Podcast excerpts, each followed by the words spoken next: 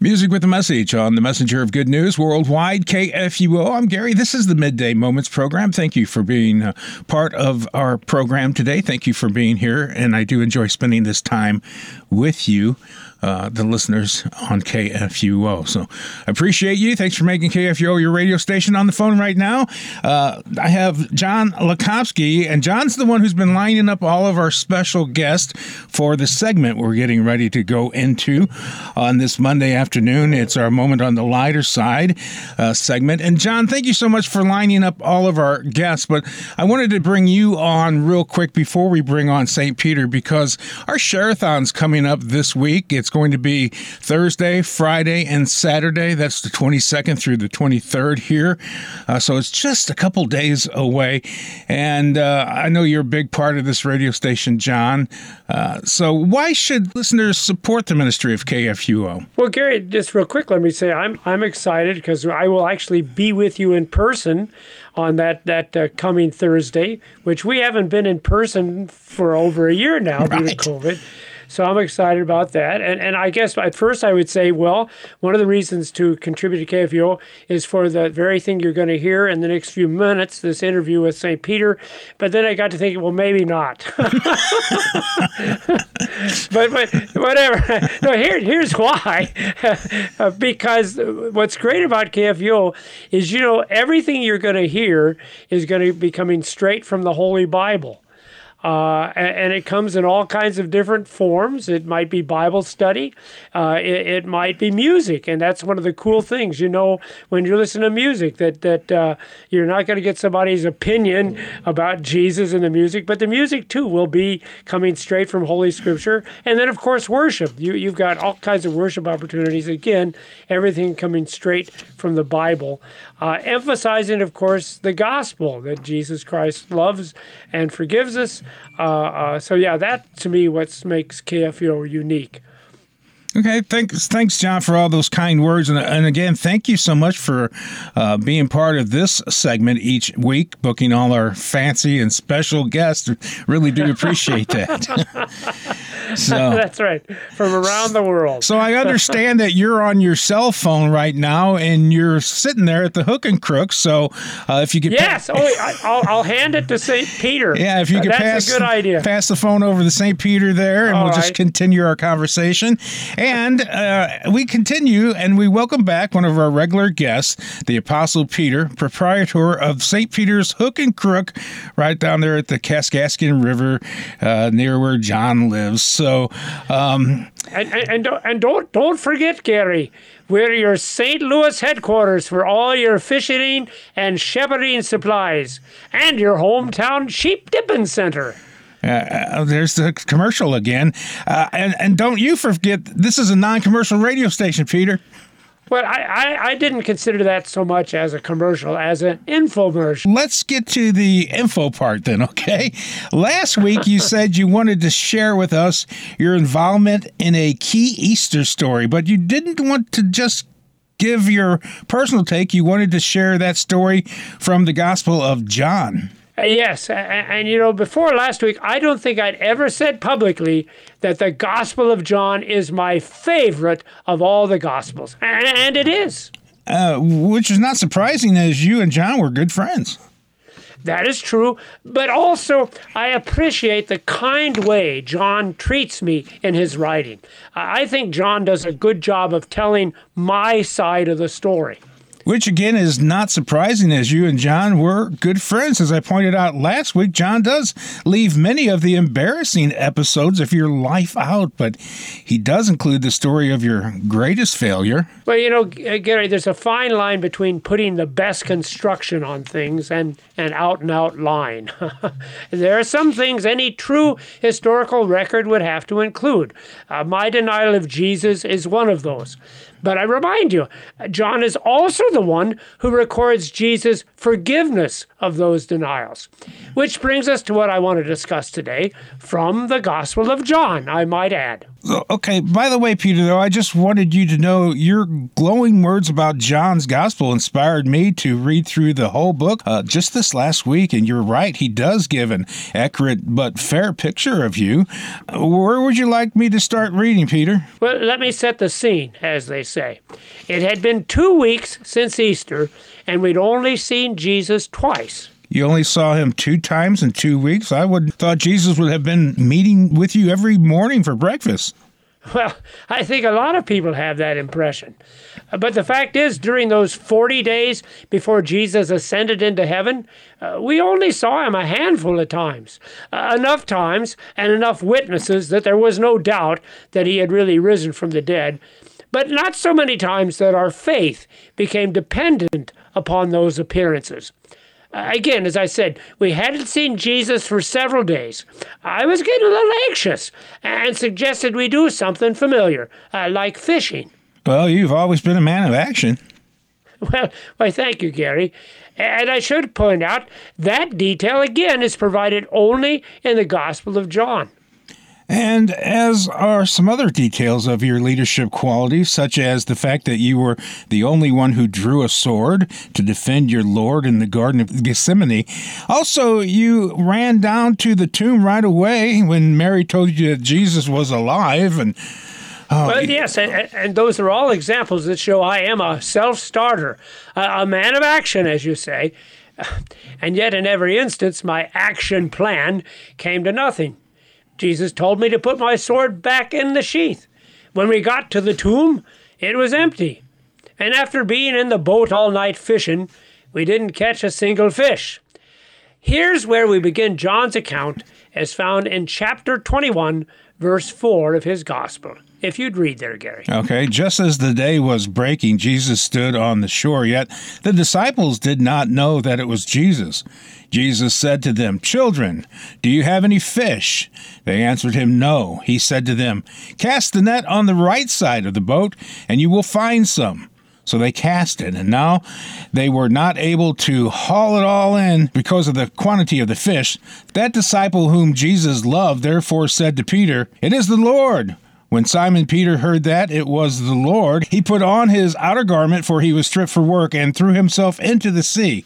I, I, see in the details, John clearly indicates your friendship. To you alone, he says, it is the Lord. But Peter, my question is, why do you swim ashore alone, leaving John and the others in the boat? I, I think that should be obvious, Gary. Uh, you know, the last time I saw Jesus, he had predicted that I would deny him three times. And that prediction sadly came true. You see, I had some issues to settle with Jesus. And why didn't you just wait until you got to the shore and then make your apologies? Well, they were apologies that I wanted to make privately, Gary, uh, not with all the rest of the guys there. Nowadays, I, I, know everyone knows the story of my betrayal, but, but you have to remember, at this point, uh, the only one who knew of my indiscretion was Jesus himself. Uh, the other disciples didn't know about my denial. Uh, when the guards had come that night to arrest Jesus, they had all run away like so many frightened sheep. As also had been predicted, but as I recall from my reading, John had accompanied you to where they took Jesus. Wouldn't he have known your denials then? Well, uh, actually, more accurately, I had accompanied John uh, he actually was the man of action that day, going into the high priest's dwelling with Jesus. And then John came back and escorted me into the outer courtyard. But but remember, he didn't stay in the courtyard. No, he went back into the high priest's house. You know, even Jesus himself was not a witness to my failure, as he was being examined by the Sanhedrin when I spoke my words of denial. You see, that's why I jumped off the boat. I hoped I could make my apologies with some privacy. Ah, I bet that's also why you ran to the tomb that first Easter morning. You were hoping to get to Jesus before any anybody else did. Well, that plan didn't work out either, as as John saw me leave in, and he he actually beat me to the tomb. Well, not that it made any difference. It turned out Jesus wasn't there anywhere. But but but let's get back to this story. Uh, read on. The other disciples came in the boat dragging the net full of fish, for they were not far from the land, but about a hundred yards off. When they got out on land, they saw the charcoal fire in place, with fish laid out on it and bread. Jesus said to them, Bring some of the fish that you have just caught. So Simon Peter went aboard and hauled the net ashore, full of very large fish, 153 of them. And although there were so many, the net was not torn. And that's amazing that the net wasn't torn. I noticed the details about the boat not being far from land didn't give you much time alone with Jesus, did it? That's why you weren't able to make your apologies to Jesus, isn't it? The other disciples got to shore too quickly. Well, you know, I, I might have made my apologies. Uh, I might have had time if I just spit it out. but, you know, like many other guilty men, I, I hesitated and mumbled. And by the time I got up the courage, as you point out, the rest of the disciples were already on shore. And then again, you became uh, a man of action, uh, uh, hopping on board and pulling in the net full of fish. What was that all about, Peter? Well, I, I realized that in my eagerness to see Jesus, I made myself look like a lazy bum. well, the net, as it says, was fuller than we'd ever seen it. With such a load of fish, you know, I should have stayed there and, and helped them pull it ashore. I could see where you would be embarrassed. It was like you left the others to do all the work, but why then jump in and try to do it all yourself? Weren't you overcompensating just a little bit? Well, can't you see, Gary? I, I wanted to impress Jesus. I, I wanted him to see, despite my failure, I, I was still the same action oriented, self starting, hard working disciple that I'd always been. Uh, sadly, at, at that point, I didn't realize Jesus wasn't really looking for any of those things in a disciple. He was looking for something completely different. What was he looking for, Peter? Well, we'll, we'll talk about that in the future. But for right now, I want to point out another significant detail that, that John includes. You know, John never makes stuff up, but he very carefully chooses the facts that he includes. Read again verse 9. When they got out on land, they saw a charcoal fire in place with fish laid out on it and bread. All right, what's so significant about that, Peter? But I, I thought you said you read the whole Gospel of John and yet you don't see the importance of that small detail? Mm, I'm afraid not. Oh, well, go back to the story of my denial of Jesus as found in John 18, verse 18. Now the servants and the officers had made a charcoal fire because it was cold, and they were standing and warming themselves. Peter also was with them, standing and warming himself. Ah, another charcoal fire. Ah, I see what you mean. You know, that detail seems to be minor that I just completely overlooked yeah. it. But but you can see what John had on his mind when he includes the description of the charcoal fire here. It, it was a charcoal fire at a charcoal fire rather that I denied the Lord, and it was at a charcoal fire that I was restored by the Lord. And that finally brings up the crucial part of the story and more details of John's gospel that I want to highlight.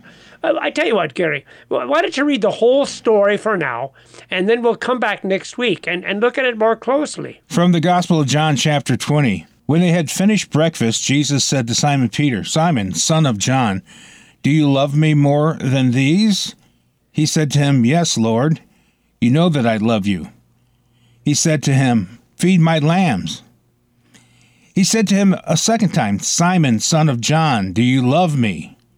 He said to him, Yes, Lord, you know that I love you.